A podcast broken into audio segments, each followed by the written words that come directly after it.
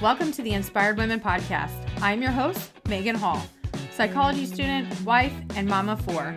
On this podcast, I share helpful life tips and stories from inspirational women. Warning sometimes we chat about taboo topics and drop some F bombs.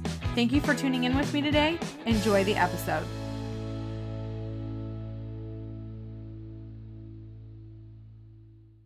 Hey everyone, today I'm here with Nancy. Nancy Duitch is a successful businesswoman who has built her career based on fighting hard uh, for what she believes in and giving back. After losing two siblings to a sudden cardiac death when they were in their 20s, oh my goodness, um, that's so young. Yeah. Younger than I am. uh, Nancy, younger than everybody's younger than me. Okay. Nancy, we have had people of all ages on the podcast. So um, I'm sure that there's a guest that's at least the same age, if not older. Um, so Nancy saw just how short and fragile life could be and wanted to do something about it. She and her mother founded the Cardiac Arrhythmia Research and Education Foundation, CARE, just to raise awareness for this cardiac condition as well as support thousands of patients and their families.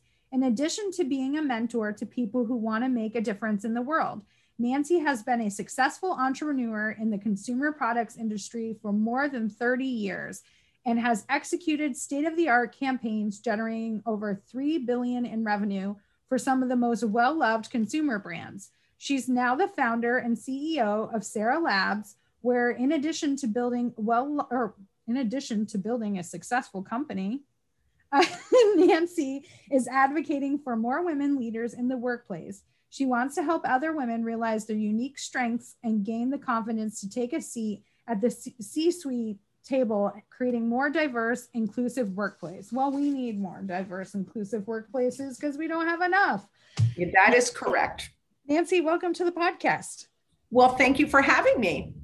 Well, I am excited to hear all about your journey on how you made it to where you are today.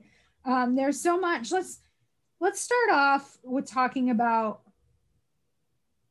the last of your siblings and your mom and you creating this foundation um, because I believe when it, you when you're doing something right, you're creating a foundation, a business, whatever. It's usually because you have a very intimate story about it.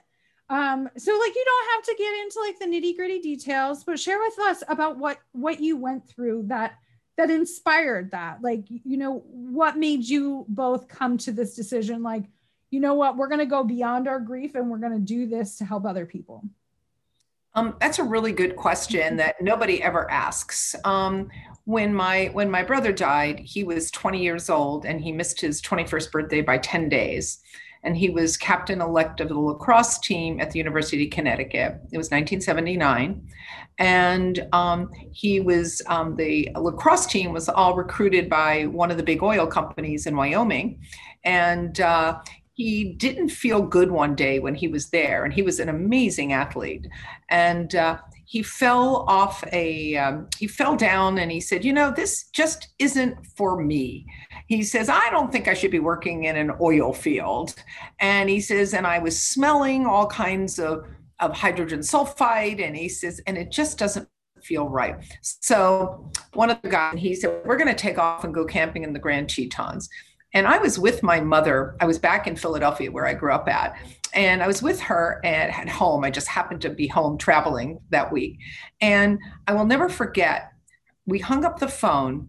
And, and I find that women are, are very good at being so intuitive about things. Mm-hmm. And I said, We're never going to see him again, are we? And my mother looked at me and she said, He won't be the same. I'm afraid he's going to lose a leg or an arm. And I said, No, it's going to be more than that. And she says, Yeah. She goes, I have that feeling too that we're never going to see him the same way. And um, exactly one week later, I was back in California and I got a call that my brother had passed peacefully in his sleep and he was camping in the Grand Tetons at Jenny Lake, which is beautiful. And um, he went to sleep, and at two o'clock in the morning had a death cough. And his friend that was with him didn't know he had died, of course. And um, so this was really early on, and nobody knew what heart arrhythmias. They didn't even study heart arrhythmias in those days. It was all about the plumbing of the heart. So um, we we have family that's very involved in the medical uh, community and um, in Philadelphia and Washington D.C.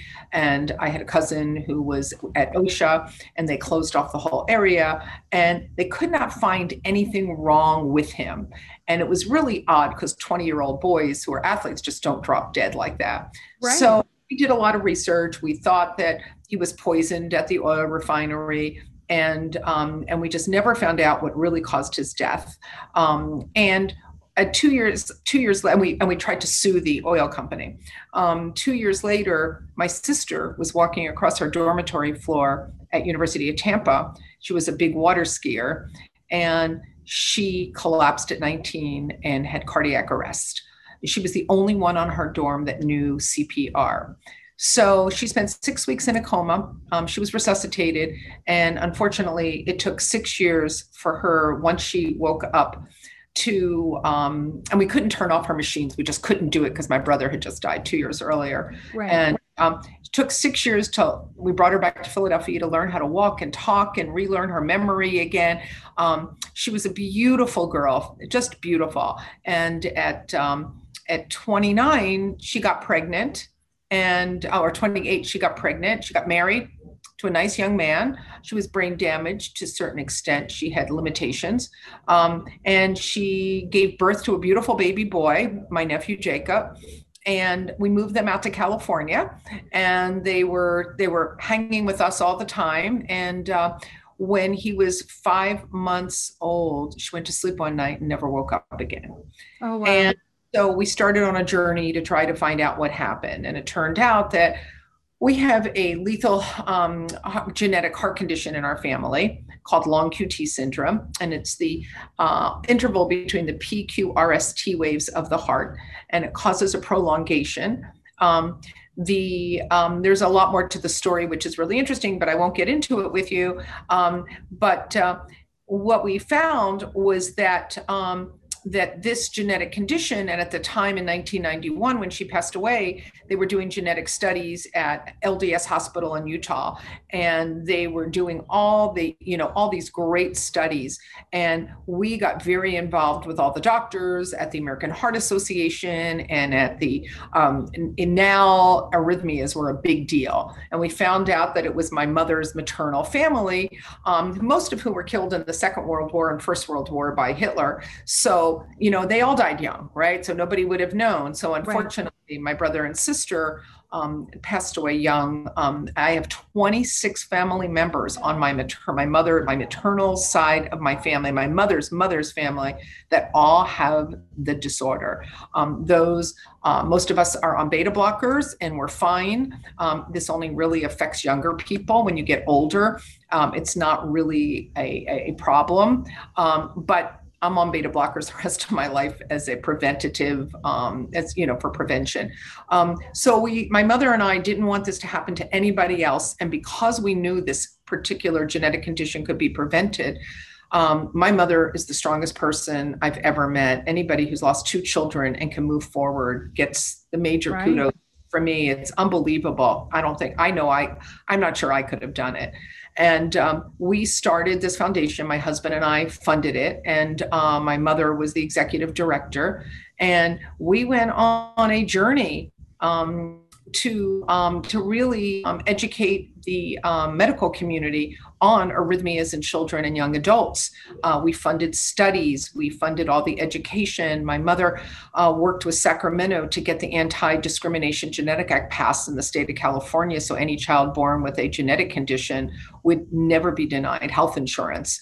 Um, we really we went and really funded a lot of the genetic studies, and at that time is when the Human Genome Project was starting, and yeah. um, which was really interesting. In fact, my family we are the uh, we are in all the uc systems um, university of california university systems. We are in the genetics program. We're one of the we're one of the um, areas that they study. My son went to wow. berkeley and well he was sitting in his in a genetic class um, to avoid all other science classes and because uh, it was an easy subject. And he's sitting in a 750 person auditorium and he looks up at the screen they're playing a movie this day and he starts and he's not a kid who outbursts he's very calm typical boy he's very cool or so he thinks. And um, and uh, and he looks up and he goes oh my god that's my family up there on the screen and learned that my mother had given permission my mother had subsequently passed away but given permission to the uc system to use it as part of their curriculum.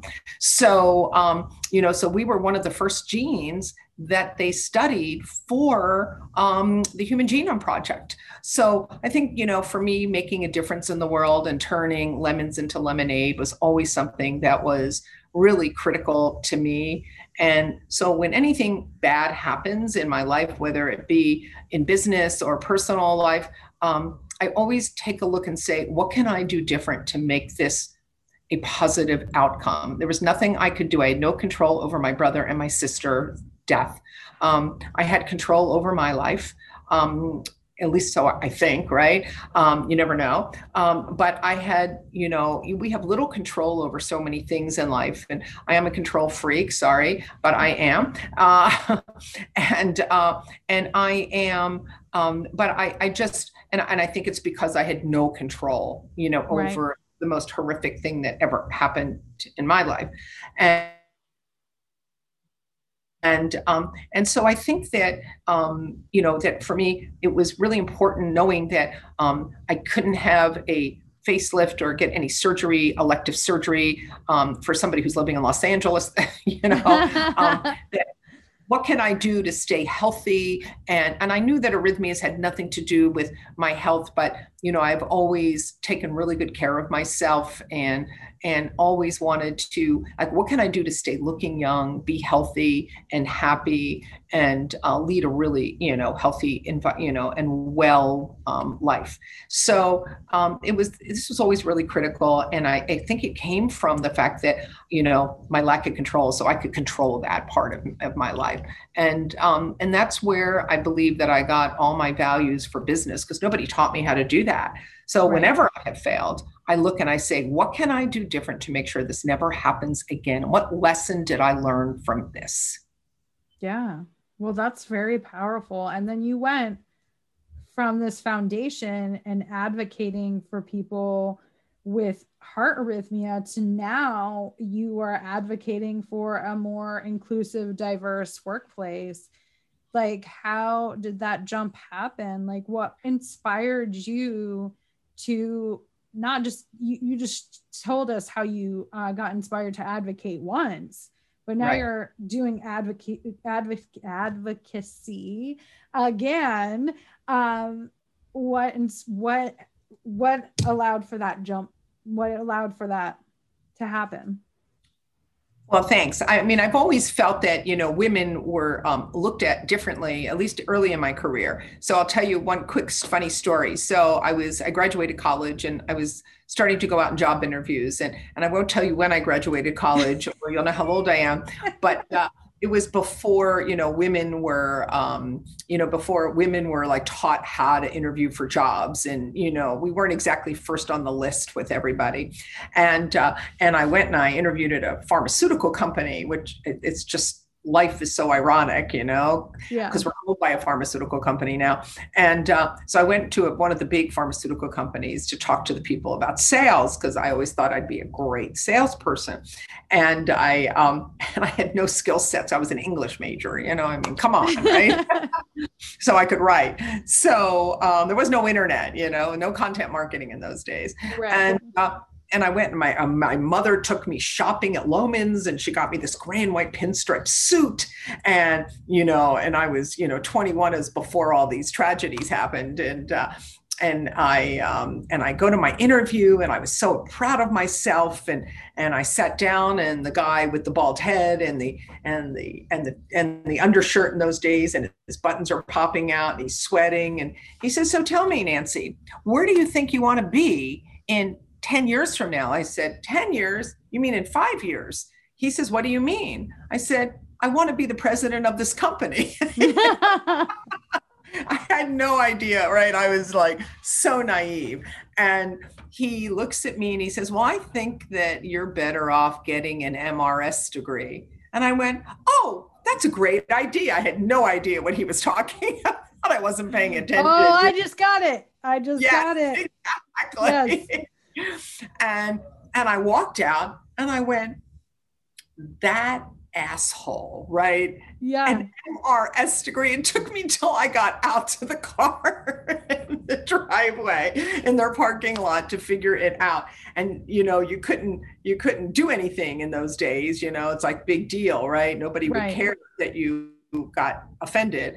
And so I always remember that story that I did not want to get a Mrs. degree and uh, I was going to make it on my own. And, and I think I just, I think you either have fire in your belly or you don't, right? right. So, but climbing the ladder as a female um, in those years, it was, was not easy at all. So I recognized early on that I was never going to do well in a corporate environment. And I was an entrepreneur at heart, even though nobody used the word entrepreneur. Right. And there were very few entrepreneurial women in those days.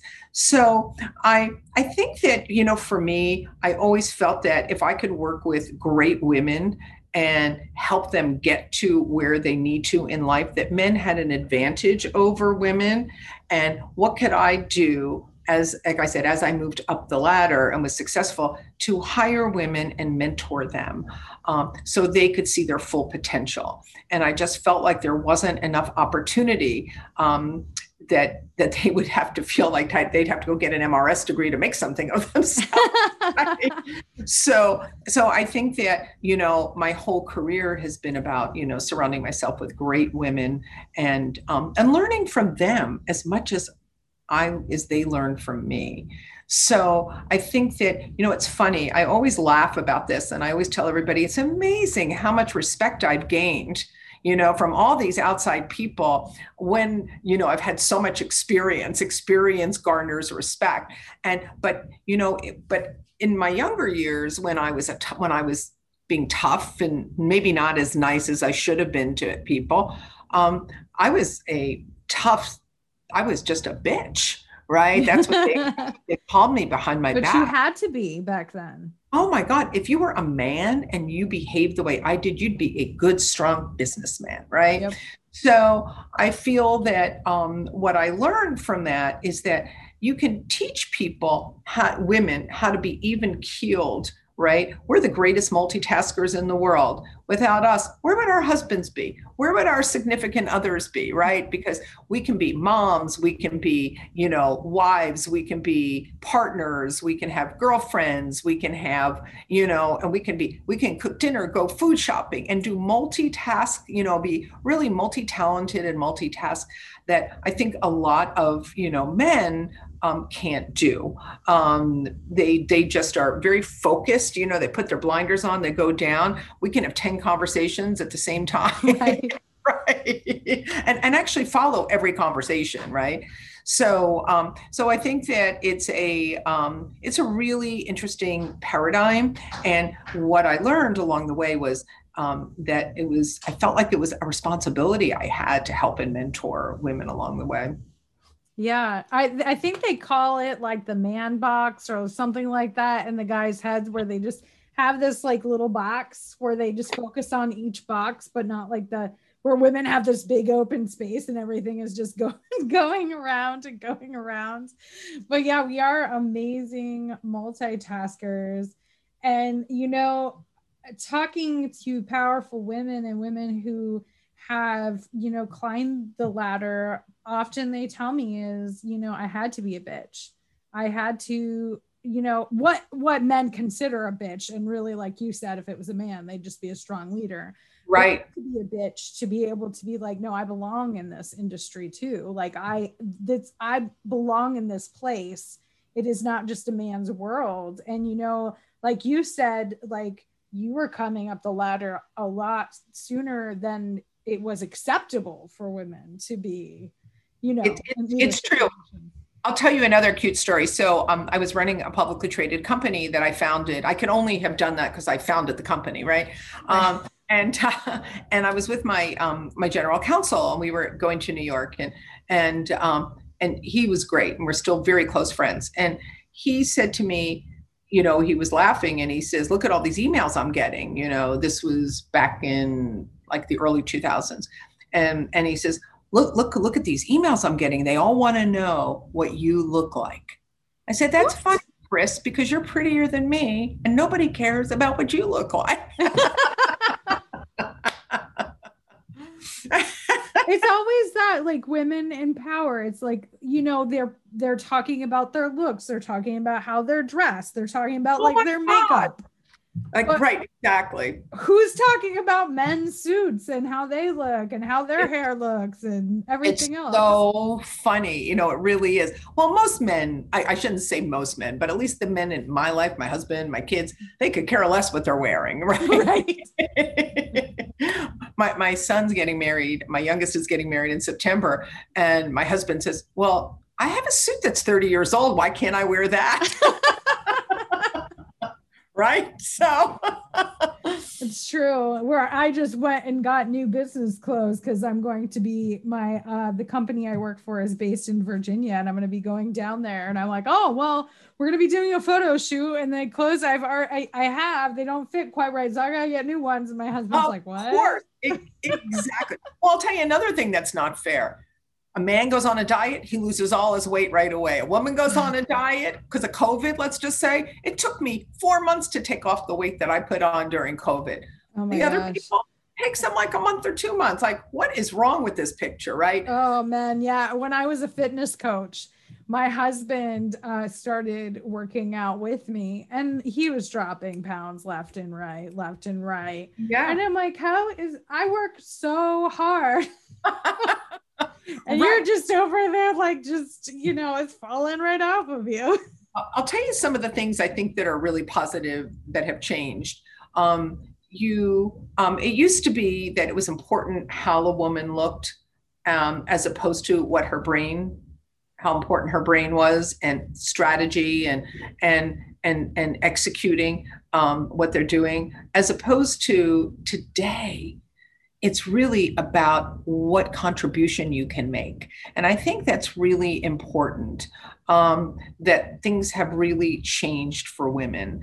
Um, I'm so happy to see that uh, opportunities are arising for women. If, if I have my choice, um, like I have a few women here that at my company that oh, these girls are like the best workers. They are mm-hmm. so good. They put their blinders on, they get their job done, they do a great job. You can never ask too much of them. They always are volunteering, you know, how can we help? What can we do? Because I find you get back what you give. Yeah. And and and if you want loyal, you know, people and you know, you really have to mentor them and help teach them, whether it's you doing it or making sure the right party is the person that is doing it. So I so I do think that that is um, pretty critical. And I don't know. I just I've always felt as if um, mentoring was just part of what I love doing. And it's funny because my son mentors um, underprivileged children. Uh, you know, he's he's you know he's a big brother, and he belongs to a couple big charities in LA that mentor underprivileged and you know and kids, and and he's you know always helping the underserved.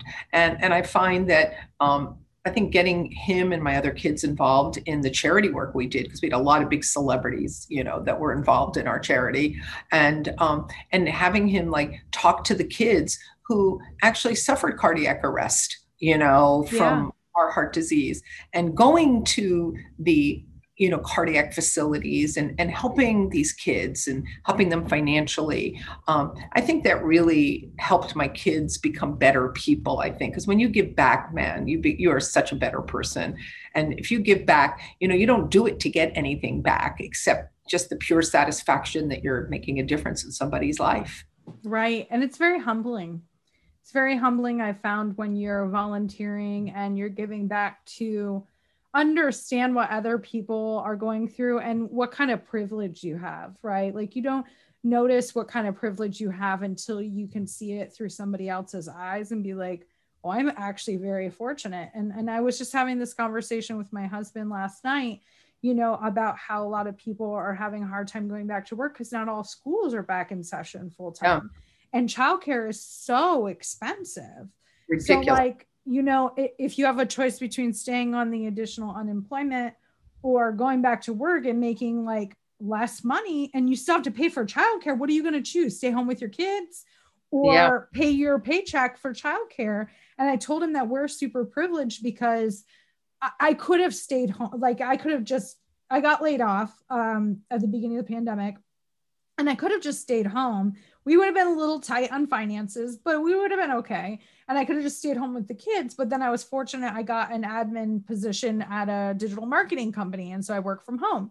And I told him, I said, not all families have that opportunity like we did, that we would have been okay if I had to stay home with the kids and wasn't working. I was like, that's actually a very privileged position. And it's not until you are, are helping out and you're contributing in a way to what other people are going through to understand, oh, I'm a very fortunate individual.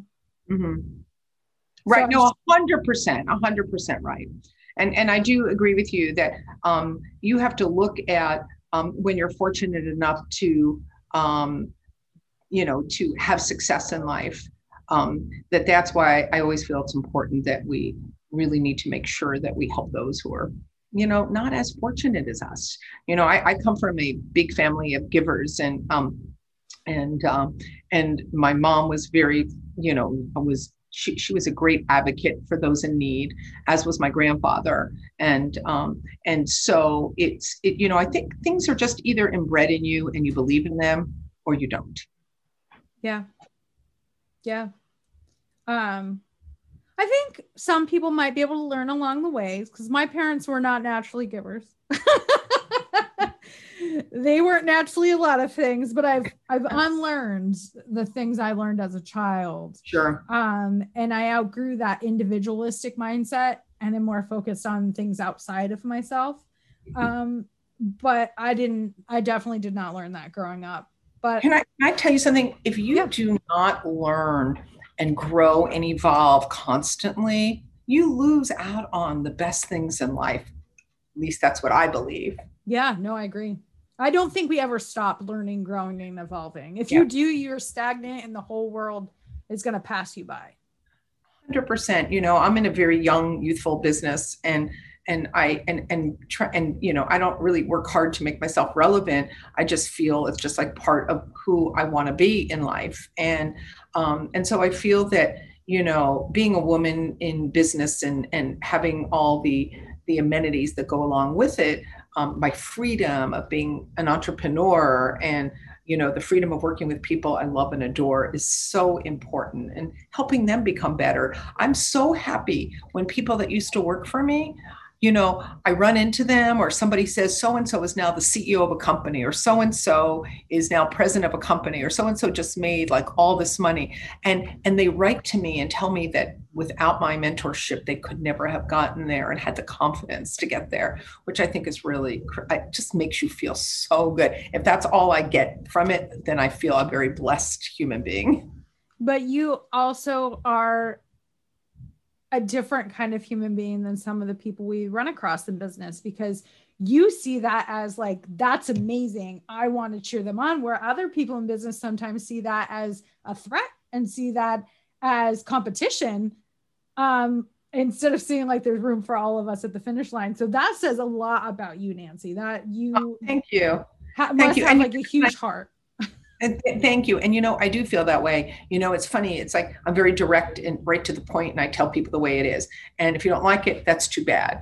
Um, but if you are if you are willing to listen to how to improve yourself, then it's a great gift. I feel like can give to people. And and if I can't tell you exactly what I think and how I feel you can grow, then you just aren't. You know, I just don't want to waste my time on you. Right. I, I just I can't give trophies out just for participation. You know, I'm, the anti-trophy generation. you get I mean, it because you deserve it. Well, you you get what you put in, right? Like if somebody's not willing to put in the effort, you can only do so much for them. Hundred percent, hundred percent. You better believe it. So I'd love to know a little bit more about how people could increase make a more diverse inclusive workplace. As somebody who has worked in like many industries you've climbed the ladder you have your own company. I hear a lot you know on the interwebs of people saying well i mean that's just who applies or oh well that's just you know who we got or that's who was just most qualified. How do you be intentional about creating a diverse and inclusive workplace well, I think it depends on how you write your job description, number one. Making sure that you, um, I don't, I would never hire somebody because they were, um, I wouldn't hire somebody because they were a woman or a man or, you know, or, right. or an age group at all. Um, if I, if I had my choice, I always will prefer to, to hire you know i'm always going to hire the best possible person but there has to be a cultural fit too. So in a, in a job and a, in a corporate environment i never interview anybody for their skill sets ever. I let other people do that in my company. I interview people for the cultural fit to make sure they're going to get along to make sure they're going to be givers to make sure that they are going to get they're going to give as much to the organization as the organization is to them. When somebody says to me well I won't come to work for you unless I get paid X amount of dollars. I don't care who they are. They are never coming in my company, right? when their first question is, what are the benefits? They're never coming to work here because they won't fit culturally. But if they come and say, here's what I can do to help, and, and I see it's a person who's got a lot of room to grow, they may not have gotten there, I'll take that person all day long. Yeah, I think a lot of times uh, people are too focused on like the resume. Yes, you must have some sort of qualifications, right? Yeah, but obviously. There are people who will like hustle in, I don't even, I hate the word hustle. I don't even know why I'm saying it. I will work really hard. Work their, work their asses off, okay? Work their asses off to reach that level, right? Will mm-hmm. will go above and beyond to compensate for their lack of experience to make sure they get the job done. Where sometimes you'll get somebody who has tons of experience, but it goes to their head.